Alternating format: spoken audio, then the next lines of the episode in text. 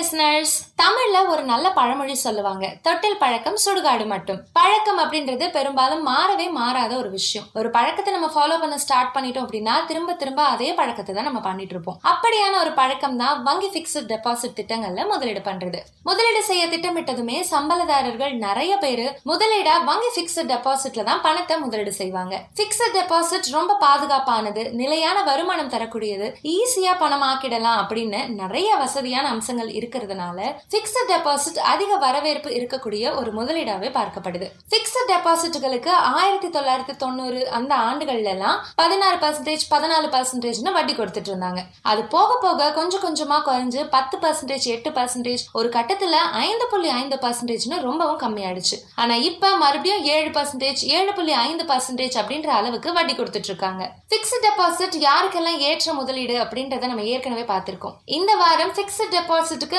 மாற்றமா என்னென்ன மாதிரியான முதலீடுகள் இருக்கு அதுல என்ன மாதிரியான நல்ல வாய்ப்புகள் இருக்கு அப்படின்றத பத்தி தான் இந்த வாரத சேலரி அக்கௌண்ட் எபிசோட்ல நம்ம பார்க்க போறோம். இத பத்தி நமக்கு வழிகாட்டி இருக்கிறது சதீஷ் ஸ்பீக்ஸ் தளத்தின் நிறுவனர் எம் சதீஷ்குமார். பாதுகாப்பு உத்தரவாதமான வருமானம் இது ரெண்டு தான் முதலீட்டுக்கு ரொம்ப முக்கியமான அம்சங்களா பார்க்கப்படுது. இது ரெண்டுமே பிக்ஸ்ட் டெபாசிட்ல இருக்கு. ஆனா பிக்ஸ்ட் டெபாசிட்ல மிகப்பெரிய குறையா பார்க்கப்படுறது என்ன அப்படின்னா அதுல கிடைக்கக்கூடிய வருமானம் ரொம்பவும் கம்மியான வருமானம். எந்த ஒரு முதலீடா இருந்தாலுமே அந்த முதலீட்டின் மூலமா கிடைக்கக்கூடிய வருமானம் பணவீக்கத்தை விட ஒன்னு புள்ளி ஐந்துல இருந்து ரெண்டு மடங்கு அதிகமா இருந்தாதான் அது சிறப்பான முதலீடா கருதப்படுது.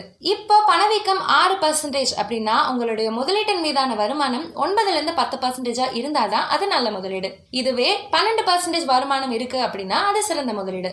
ஆனா பிக்ஸ்ட் டெபாசிட்ல சுமார் ஏழு புள்ளி ஐந்து பர்சன்டேஜ் வருமானம் கிடைக்குது அப்படின்னா அது பணவீக்கத்தை தாண்டின வருமானமே இல்ல அப்படின்றதால அதை நல்ல முடிவா நம்மளால சொல்ல முடியாது. இரண்டாவது பிரச்சனை அப்படின்னா ரீஇன்வெஸ்ட்மெண்ட் ரிஸ்க் இருக்கிறது தான் இன்னைக்கு ஒரு பிக்ஸ்ட் டெபாசிட்ல முதலீடு பண்றீங்க அப்படின்னா அதுக்கு ஏழு புள்ளி ஐந்து பர்சன்டேஜ் வட்டி வருமானம் கிடைக்குது அப்படின்னு வச்சுக்கலாம். அடுத்த வருடம் அதை புதுப்பிக்கும் பொழுது அதே ஏழு புள்ளி ஐந்து பர்சன்டேஜ் வருமானம் கிடைக்குமா அப்படின்னா அது கிடைக்காது. வட்டி வருமானம் குறையறதுக்கான வாய்ப்புமே அதிகமா இருக்கு. ஏன்னா இப்ப இருக்கக்கூடிய வட்டி விகிதம் உயர்வு முடிவுக்கு வந்திருக்கு. பணவீக்கம் குறைஞ்சு சமநிலைக்கு வந்தக்கப்புறம் வட்டி விகிதம் குறைக்கப்படும் பொழுது பிக்சட் டெபாசிட்டுக்கான வட்டியும் குறைஞ்சிடும். மூணாவது பிரச்சனை அப்படின்னா வரி. இப்போ நீங்க வருமானம் வரி செலுத்தக்கூடிய நபர் அப்படின்னா உங்களுடைய வருமானத்தின் அடிப்படையில தான் நீங்க எந்த வரி வர வரம்புக்குள்ள வரீங்களோ அதுக்கேத்த மாதிரியான வரி விகிதம் உங்களுடைய பிக்சட் டெபாசிட் வட்டிக்கு கொடுப்பாங்க. உதாரணத்துக்கு நீங்க முப்பது பர்சன்டேஜ் வரி வரம்புல வரீங்க அப்படின்னா உங்களுடைய பிக்சட் டெபாசிட்டுக்கான வருமானம் சராசரியா ஏழு புள்ளி ஐந்து பர்சன்டேஜ் அப்படின்னு வச்சுக்கலாம். அதுல முப்பது பர்சன்டேஜ் வரி பிடித்தம் செய்யப்பட்டு உங்களுடைய பிக்சட் டெபாசிட்டுக்கான நிகர வட்டி வருமானம் ஐந்து புள்ளி இரண்டு ஐந்து பர்சன்டேஜா மட்டும்தான் இருக்கும். அது மட்டும் இல்லாம டெபாசிட் இன்சூரன்ஸ் மூலமா ஒரு வங்கியில செய்யப்படக்கூடிய முதலீடு ஐந்து லட்சம் வரைக்கும் தான் உத்தரவாதம் இருக்கும். சரி பிக்சட் டெபாசிட்ல கிடைக்கக்கூடிய வருமானத்தை விட பணவீக்கத்தை தாண்டிய நல்ல வருமானம் வரக்கூடிய ஐந்து முதலீடுகள் என்னென்ன? குறிப்பா பணி ஓய்வு பெற்றவர்கள் சம்பளதாரர்களுக்கு இந்த ஐந்து முதலீடுகள் எப்படி ஹெல்ப்ஃபுல்லா இருக்கும் அப்படின்றத பார்க்கலாம். கார்ப்பரேட் பிக்சட் டெபாசிட் வங்கிகள் வழங்கக்கூடிய பிக்சட் டெபாசிட் திட்டங்கள் மாதிரியே பல நிறுவனங்கள் பிக்சட் டெபாசிட் திட்டங்களை கொடுத்துட்டு இருக்காங்க இதுல முக்கியமா நம்ம கவனிக்க வேண்டிய விஷயம் வட்டி அப்படின்ற ஒண்ணுதான். இந்த மாதிரியான நிறுவனங்கள் வங்கிகள் தரக்கூடிய வட்டியை விட ஒன்னு புள்ளி ஐந்துல இருந்து ரெண்டு பர்சன்டேஜ் கூடுதல் வட்டி கொடுத்துட்டு இருக்காங்க குறிப்பா ட்ரிபிள் தர குறியீடு பெற்றிருக்கக்கூடிய நிறுவனங்கள் இந்த வட்டியை கொடுத்துட்டு இருக்காங்க ஆனா டபுள் ஏ தர சான்று இல்ல அதுக்கும் குறைவான தர குறியீடு பெற்றிருக்கக்கூடிய நிறுவனங்கள்ல பிக்சட் டெபாசிட்டுகளுக்கு பத்துல இருந்து பதினோரு பர்சன்டேஜ் வரைக்கும் தான் வட்டி வழங்குறதுக்கு தயாரா இருக்காங்க.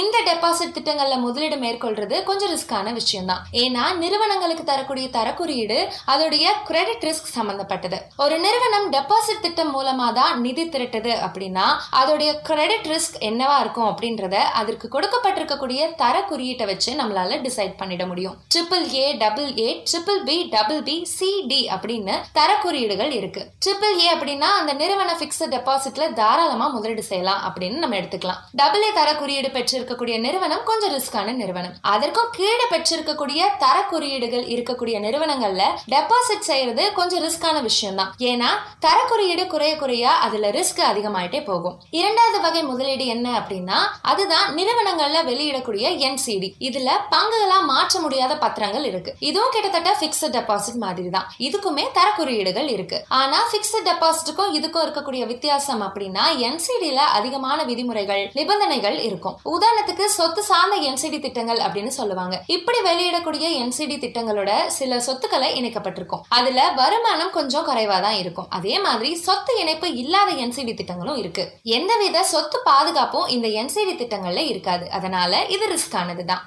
அடுத்ததா நிறுவனங்கள் தரப்புல வெளியிடக்கூடிய இன்னொரு முதலீட்டு திட்டம் பங்குகளை மாற்றக்கூடிய பத்திரங்கள். இந்த வகை பத்திரங்களை அவசியம் வரும்பொழுது பங்குகளா நம்மளால மாற்றி அமைச்சுக்க முடியும். நிறுவனங்களுடைய என்சிடி பத்திரங்களை பொறுத்த வரைக்கும் முதலீடு செய்யும் பொழுது ரொம்ப கவனமா இருக்கிறது அவசியம். இந்த மாதிரியான பத்திரங்களுக்கான வட்டி விகிதம் வங்கி பிக்ஸ்ட் டெபாசிட்களை விட கொஞ்சம் அதிகமா தான் இருக்கும். ஒரு வருஷத்துக்குள்ள நீங்க விக்கிறீங்க அப்படின்னா முதலீட்டாளருடைய வருமான வரி வரம்புக்கு ஏற்ற மாதிரி வரி கட்ட வேண்டி இருக்கும். ஒரு வருஷத்துக்கு மேற்பட்ட ஆதாயத்துக்கு பத்து பர்சன்டேஜ் வரி கட்டினா போதும். மூன்றாவது வகை முதலீடு அப்படின்னா ரிசர்வ் வங்கி வெளியிடக்கூடிய பத்திரங்கள் மற்றும் அஞ்சலக திட்டங்கள். இந்த வகை முதலீடுகளுக்கு அரசுடைய உத்தரவாதம் இருக்கிறதுனால இது ஒரு முக்கியமான அம்சமா பார்க்கப்படுது. அது மட்டும் இல்லாம இந்த மாதிரியான திட்டங்கள்ல ஆறு புள்ளி ஏழு ஐந்து பர்சன்டேஜ்ல இருந்து ஏழு புள்ளி மூணு பர்சன்டேஜ் வரைக்கும் நமக்கு வருமானம் கிடைக்குது. முதலீட்டாளருடைய வருமான வரி வரம்புக்கு ஏற்ற மாதிரியான வரி கட்ட வேண்டி இருக்கும். இந்த திட்டத்துல இருக்கக்கூடிய சிக்கல் அப்படின்னா லாகின் பீரியட் தான். குறைஞ்சது ஐந்து ஆண்டுகளுக்கு லாகின் இருக்கும். ஆனாலுமே முதலீடு மற்றும் வட்டிக்கு ஹண்ட்ரட் பர்சன்டேஜ் உத்தரவாதம் இருக்கும். நான்காவது வகை முதலீடு தான் மியூச்சுவல் ஃபண்ட்ல இருக்கக்கூடிய கடன் திட்டங்கள். இதுல overnight funds liquid funds ultra short term funds short term bonds credit risk bond funds corporate bond funds all season bond funds அப்படின்னு நிறைய வகையான திட்டங்கள் இருக்கு. இது மாதிரியான கடன் திட்டங்கள்ல முதலீடு செய்யும் பொழுது இருக்கக்கூடிய சாதகமான அம்சம் அப்படின்னா உங்களுடைய போர்ட்போலியோ முதலீடுகள் நிறைய நிறுவனங்கள்ல பரவலாக்கப்படும். கார்பரேட் பிக்சட் டெபாசிட் அப்படின்னா ஒரே ஒரு நிறுவனத்துல தான் முதலீடு செஞ்சிருப்போம். இதுல ரிஸ்க் அதிகமா இருக்கும். ஆனா மியூச்சுவல் ஃபண்ட் கடன் ஃபண்டுகள்ல முதலீடு செய்யும் பொழுது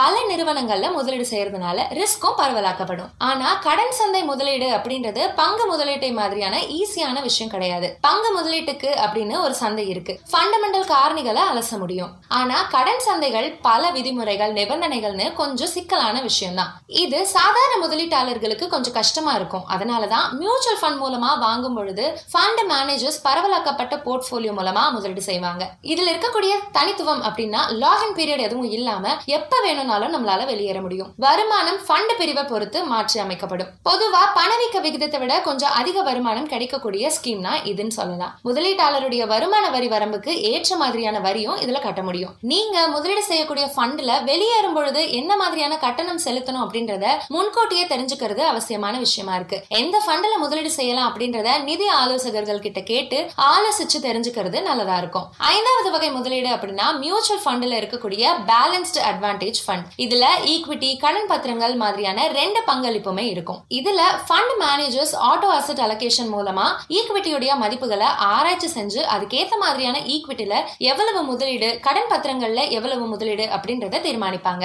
கொஞ்சம் ரிஸ்க் எடுத்து நல்ல வருமானம் பார்க்கணும் அப்படின்னு நினைச்சீங்கன்னா இந்த ஃபண்ட்ல தாராளமா முதலீடு செய்யலாம். இதுல நீண்ட காலத்துல கிடைக்கக்கூடிய வருமானம் சுமார் பத்துல இருந்து பன்னெண்டு பர்சன்டேஜா இருக்கும். குறைந்தபட்சம் ஐந்து வருடம் முதலீடு செஞ்சிருந்தீங்க அப்படின்னா ஆண்டுக்கு சராசரியா பத்து பர்சன்டேஜ் வருமானம் பெற முடியும். இதுல இருக்கக்கூடிய கூடுதல் அம்சம் அப்படின்னா வருமானம் வரி சலுகை தான். இது ஈக்விட்டி ஃபண்ட் பிரிவுல வரதுனால ஒரு வருஷத்துக்குள்ள முதலீட்டை வித்துட்டீங்க அப்படின்னா ஒருவர் எந்த வருமான வரி வரம்புலையும் வந்தாலும் சரி குறுகிய கால மூலதன ஆதாய வரி பதினைந்து பர்சன்டேஜ் கட்டினா போதும். ஓராண்டுக்கு மேற்பட்டு நீண்ட காலத்துக்கு முதலீட்டை வச்சிருந்து நீண்ட கால மூலதன ஆதாய வரி பத்து சதவிகிதம் மட்டும்தான் இருக்கும். அதுலயும் லாபத்துக்கு நிதியாண்டுல ரூபாய் ஒரு லட்சம் வரைக்குமே வரி இருக்காது. அதுக்கு மேல இருக்கக்கூடிய வருமானத்துக்கு மட்டும் பத்து பர்சன்டேஜ் வரி கட்டினா போதுமானதா இருக்கும். பிக்ஸ்ட் டெபாசிட்டுக்கு மாற்றமா இருக்கக்கூடிய இந்த ஐந்து வகையான முதலீடுகள்ல இருந்து நீங்க உங்களுக்கு ஏத்த மாதிரியான முதலீடுகளை சூஸ் பண்ணிக்கலாம். அப்படி சூஸ் பண்றது மூலயமா பிக்ஸ்ட் டெபாசிட் வருமானத்தை விடவும் அதிகமான வருமானத்தை பெற முடியும். எது உங்களுக்கு ஏற்ற முதலீடு அப்படின்றத நிதி ஆலோசகர்கள் கிட்ட கலந்து பேசி ஆலோசனை செஞ்சு முடிவு செய்யுங்க. சேமிப்பு தொடங்கி லாபகரமான முதலீடுகள் வரை இப்படி பல்வேறு முக்கியமான நிதி விஷயங்களில் நிபுணர்களின் ஆலோசனைகளோடு தொடர்ந்து வழிகாட்டி வருகிறது நாணயம் விகடன். சரியான நேரத்தில் சரியான நிதி முடிவுகளை எடுத்திட இன்றே நாணயம் விகடன் சந்தாதாரராகுங்க. அதற்கான லிங்கை டிஸ்கிரிப்ஷன்ல கொடுத்திருக்கோம். மறக்காம செக் பண்ணிடுங்க. இது மாதிரியான பயனுள்ள எபிசோடுகளை மிஸ் பண்ணாம கேட்க மறக்காம ஹலோ விகடனை சப்ஸ்கிரைப் பண்ணிடுங்க. நன்றி! Bye!